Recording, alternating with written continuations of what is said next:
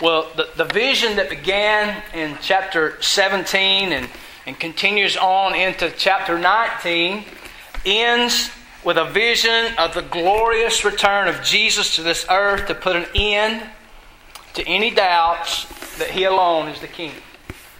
Jesus returns to rescue His people and bring history to a close.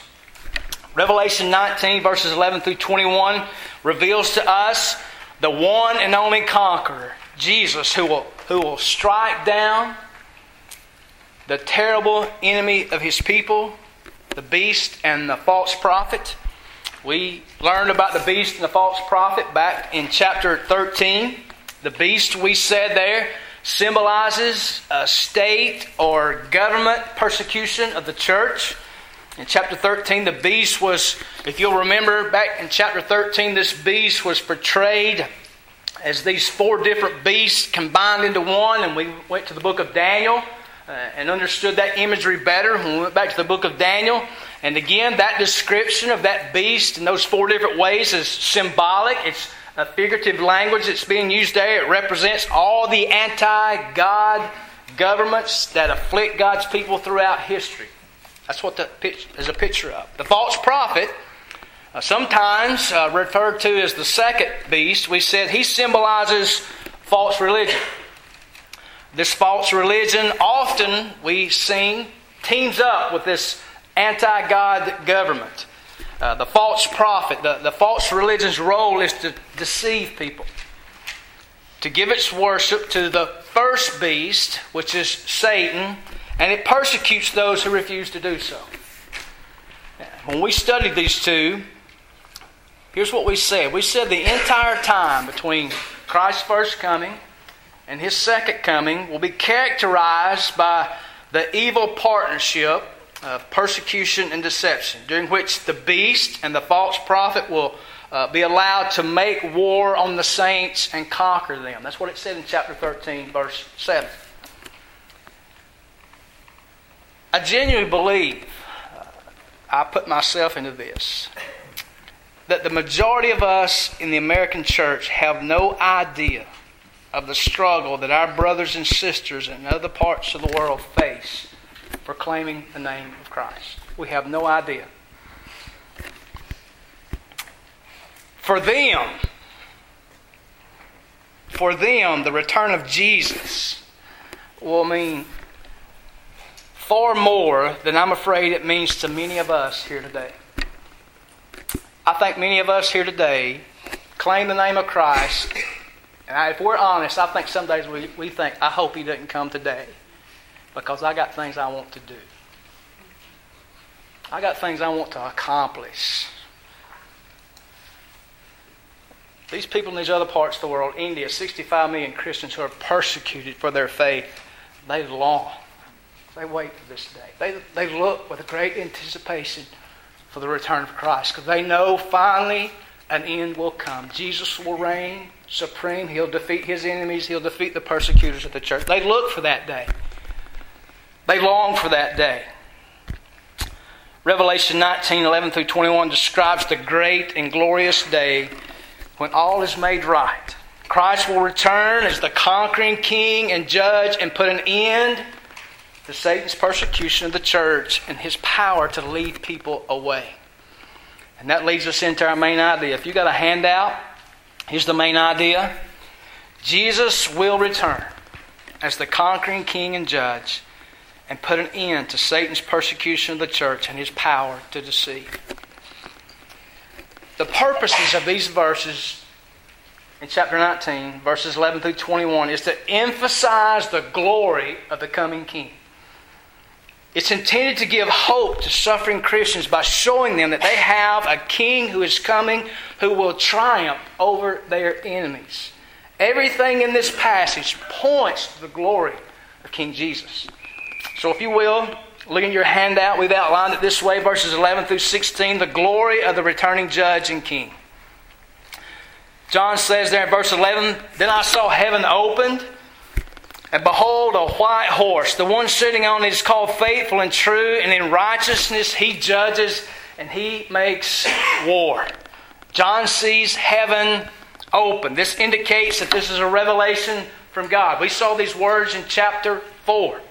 So John is indicating us. This is symbolic language here. He sees heaven open, and this indicates to us this is a revelation that's coming from God. John sees a, a white horse. We've saw that white horse before in chapter 6, verse 2. And he sees one sitting on the white horse. I'll just cut to the chase. The one on the horse is Jesus.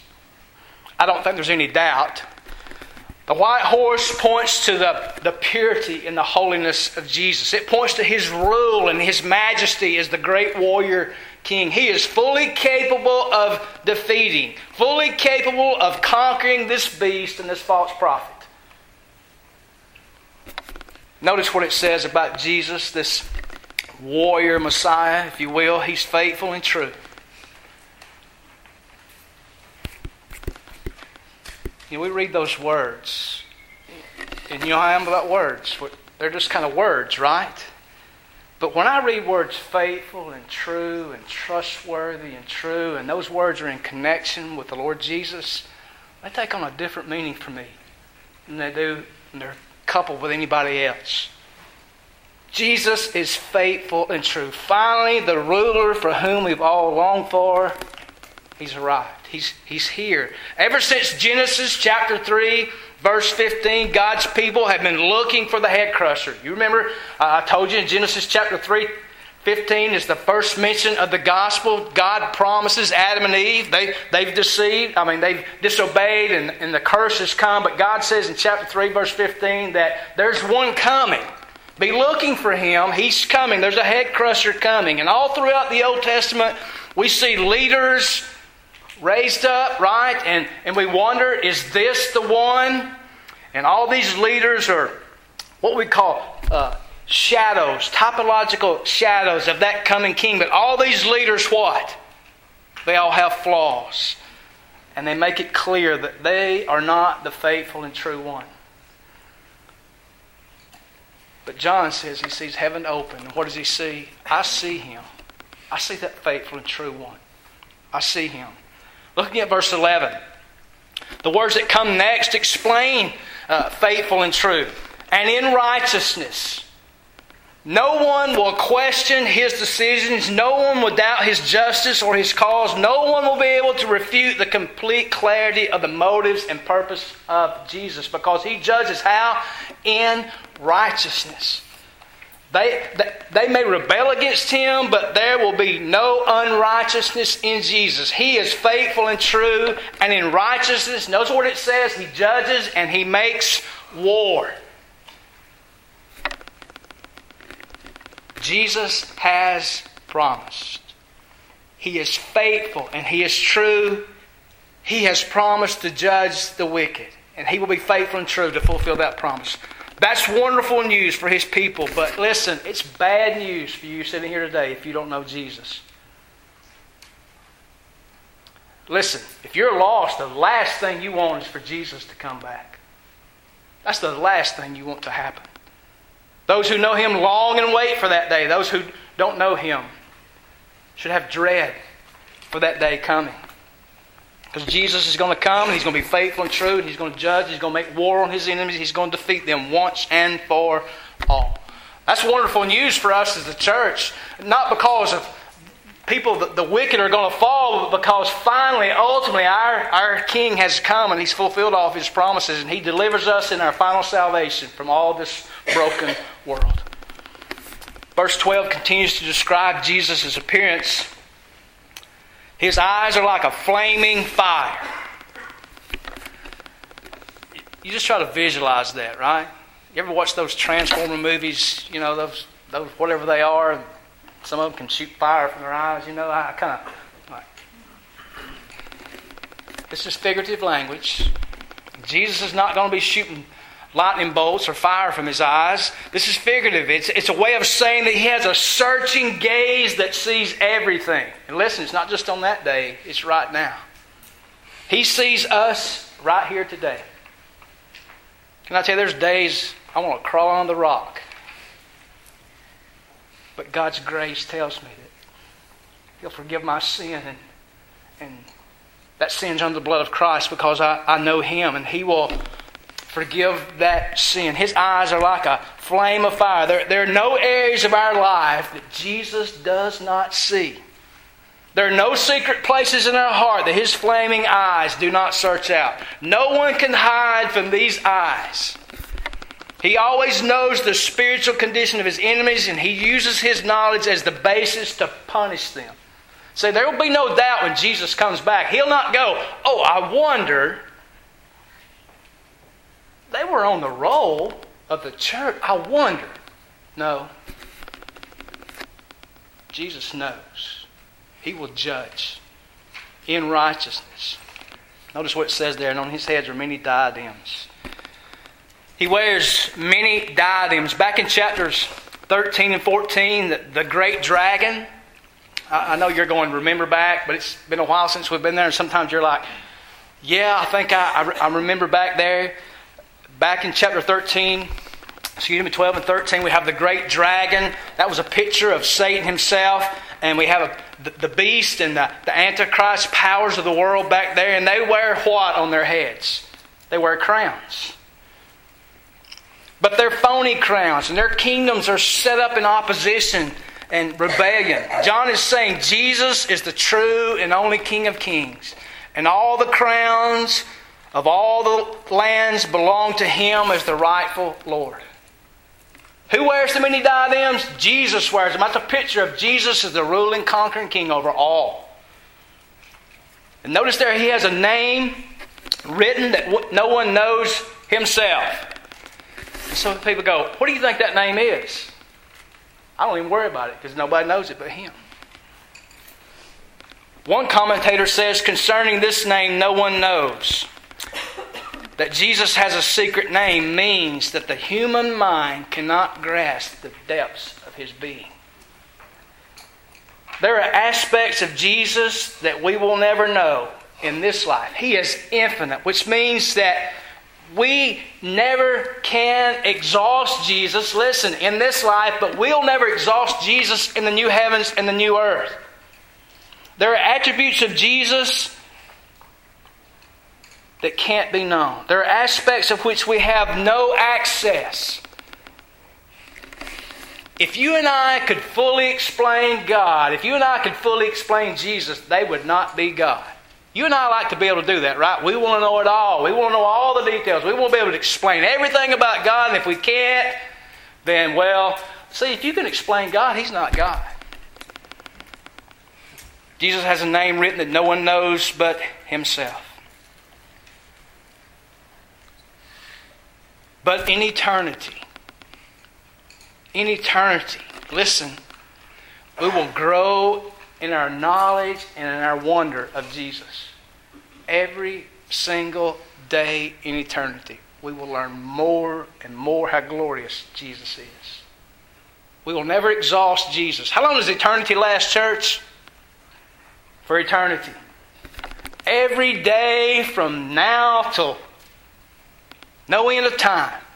Can you imagine what it's going to be like every single day we learn more about Jesus, how glorious He is? He has a name that no one knows. Will not exhaust Jesus even in eternity. Verse 13, he's clothed in a robe dipped in blood. For some of us, that kind of makes us squeam a little bit. The end of verse 15 also has uh, similar imagery. It says, He will tread the winepress of the fury of the wrath of God the Almighty.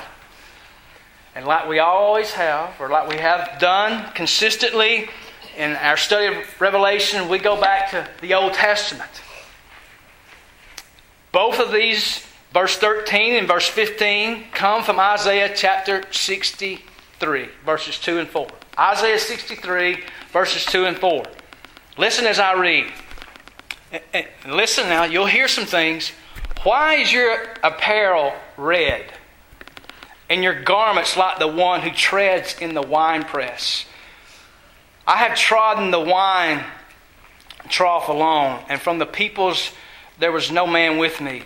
I also trod them in my anger and trampled them in my wrath, and their lifeblood is sprinkled on my garments, and I stained all my apparel. For the day of my vengeance was in my heart, and my year of redemption has come.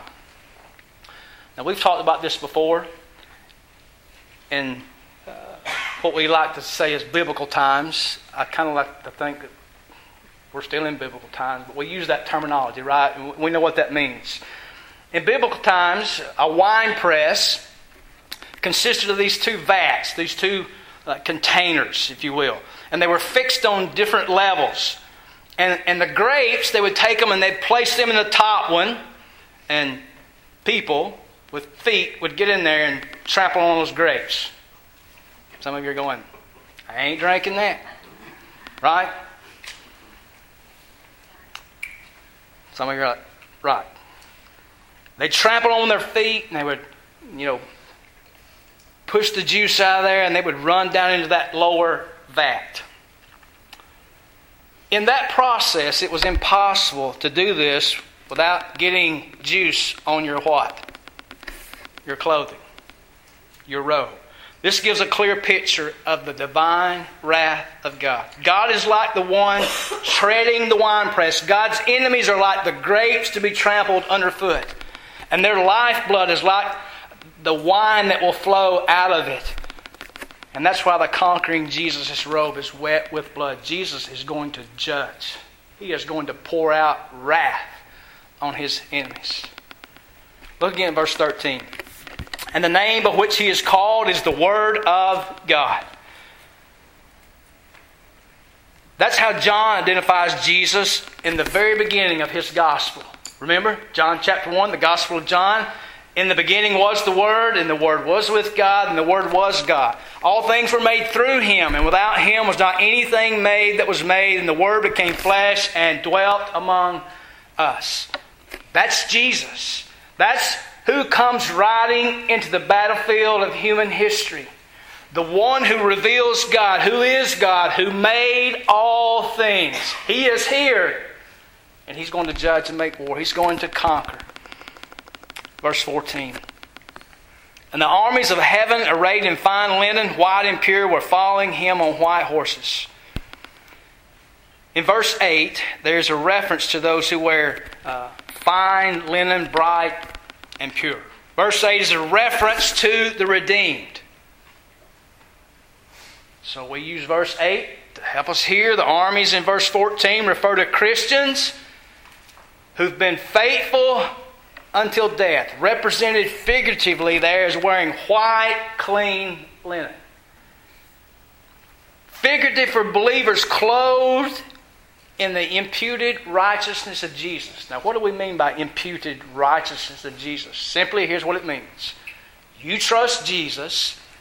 Jesus takes your sin, and then he takes his righteousness and he imputes it. He puts it to your account. It's figurative for believers clothed in the righteousness of Jesus. And notice that just like their champion, just like their king, they also ride on white horses, signaling that they've been made to share in his victory and in his purity. That's what's going on there. You're going to share in that day the glory of the Lord Jesus. You'll be put on display as his glory, but you'll get to share in his glory that day. Verse 15 says, From his mouth comes a sharp sword with which to strike down the nations, and he will rule them with a rod of iron. He will tread the winepress of the fury of the wrath of God, the Almighty. The sharp sword comes from Jesus' mouth. Again, is figurative. It portrays his power to speak decisive words of judgment to the rebellious nations.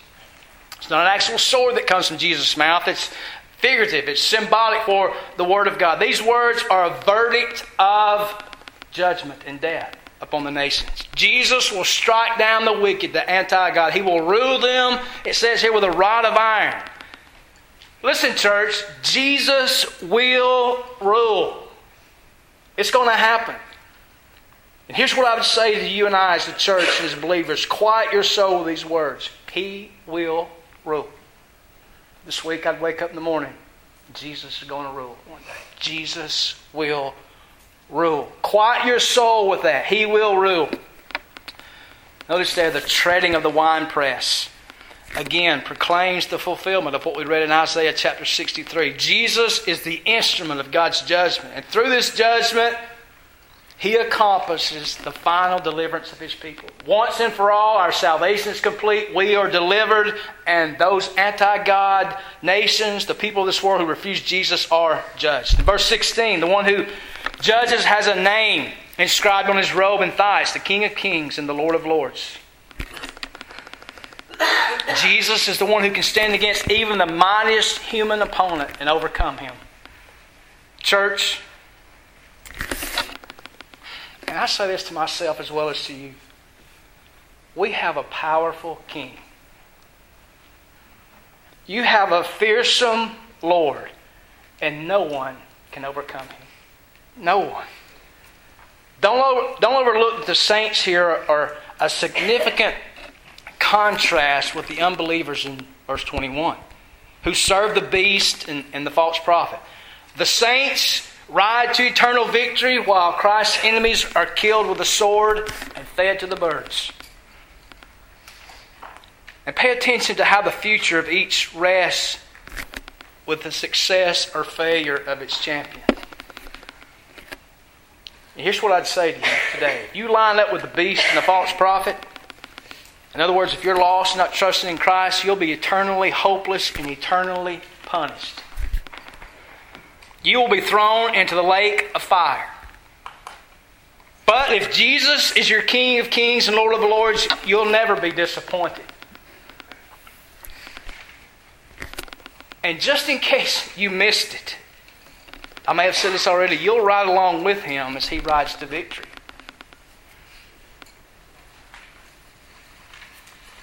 We will dwell with him one day in the new heavens and new earth where enemies are no more and Jesus rules uncontested for all eternity. Now, here's my question for you Who is your champion today? In whom do your hopes lie? Where is your loyalty? Where is your allegiance? And here's what I'd say to you you better choose carefully because there's only one winner on that day. There's only one and it's Jesus. We see it here in God's Word. My other question would be this What does He see in you when He searches you with His eyes of fire? What does He see? Does He see you rebelling against Him? If that's the case, I, I, call on you today to turn from your rebellion and to trust in Jesus.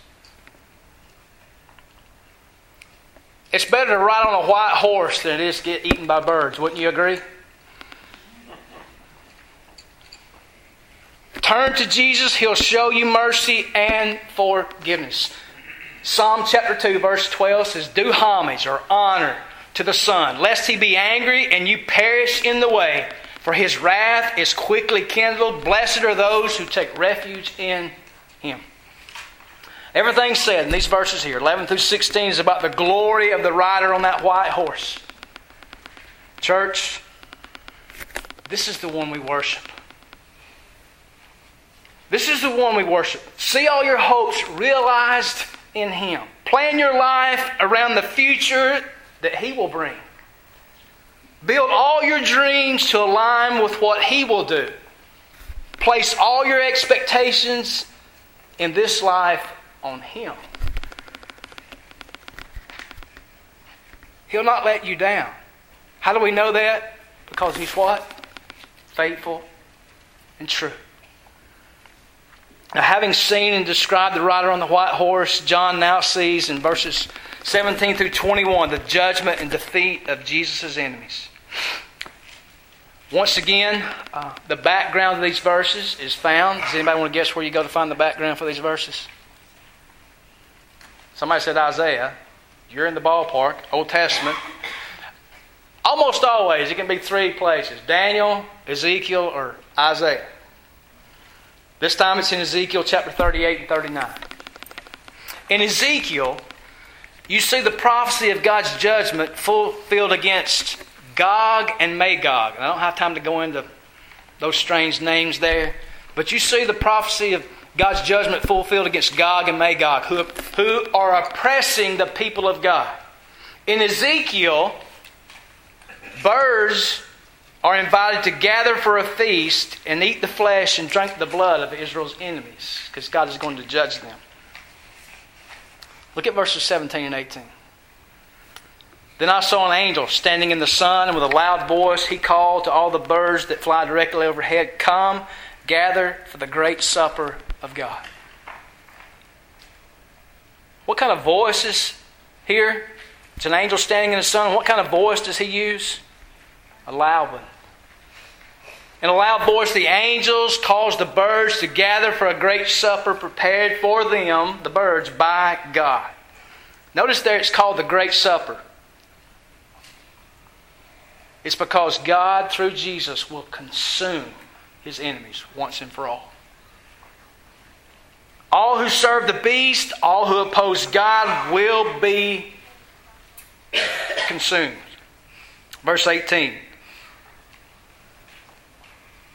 calls a loud voice, the birds that fly directly overhead come and gather for the great supper of God. Verse 18 to eat the flesh of kings, the flesh of captains, the flesh of mighty men, the flesh of horses and their riders, and the flesh of all men, both free and slave, both small and great.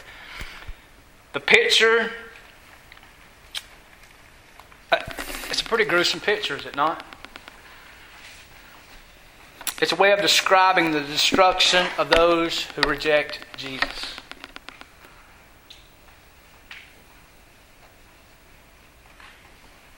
in verse 19, we have the final attack upon uh, what we call those uh, anti Christian government, the beast. And I saw the beast and the kings of the earth with their armies gathered to make war. They're gathered to make war upon Christ and his church. With their armies gathered to make war against him who was sitting on the horse and against his army. We've already seen the description of this final battle in chapter 16, and we're going to see it one more time in chapter 20. It's to remind us, just in case, that there might be uncertainty as to who's going to win. We're called sheep in the Bible for a reason, right? Why? We're dumb and we forget. And we're reminded three times in the Revelation Jesus wins. The outcome is certain from the get go. Notice, notice the angel. Don't miss this. The angel commands the birds to come and eat before the battle ever begins. You see that? The battle hadn't even started, and God's saying, Come on. You know what that tells me? It's for certain, it's for sure.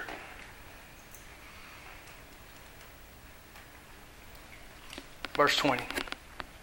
And the beast was captured, and with it the false prophet, who in its presence had done the signs by which he deceived those who had received the mark of the beast and those who worshipped its image. These two were thrown alive into the lake of fire that burns with sulfur.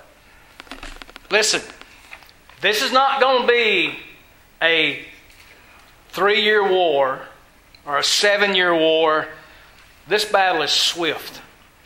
Jesus executes judgment so quickly, the beast and the false prophet are captured and thrown into the lake of fire. There is, listen, there is no battle.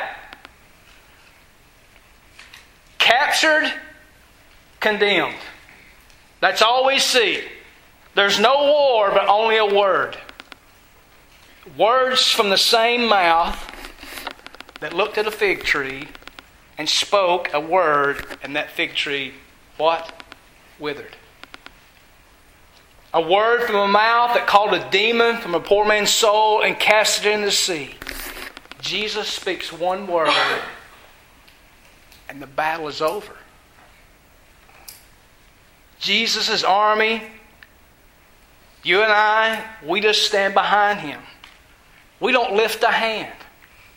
Jesus does it with one word. The King of Kings and the Lord of Lords, he speaks, and it's all done. And listen, you and I have a front row seat to that. We'll get to sit and observe the glory of our King. Verse 21. And the rest were slain by the sword that came from the mouth of him who was sitting on the horse, and all the birds were, ga- were excuse me, were gorged with their flesh.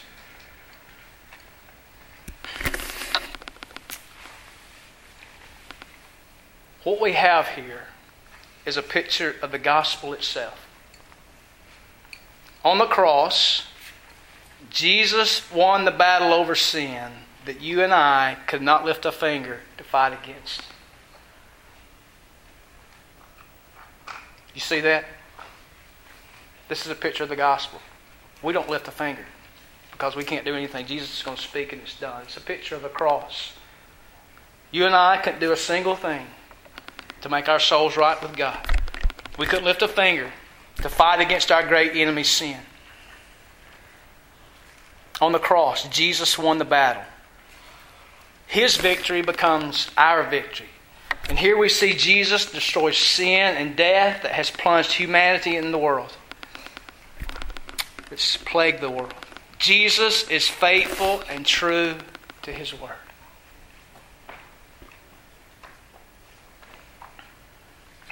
You know, sometimes you're like me, in the world we live in,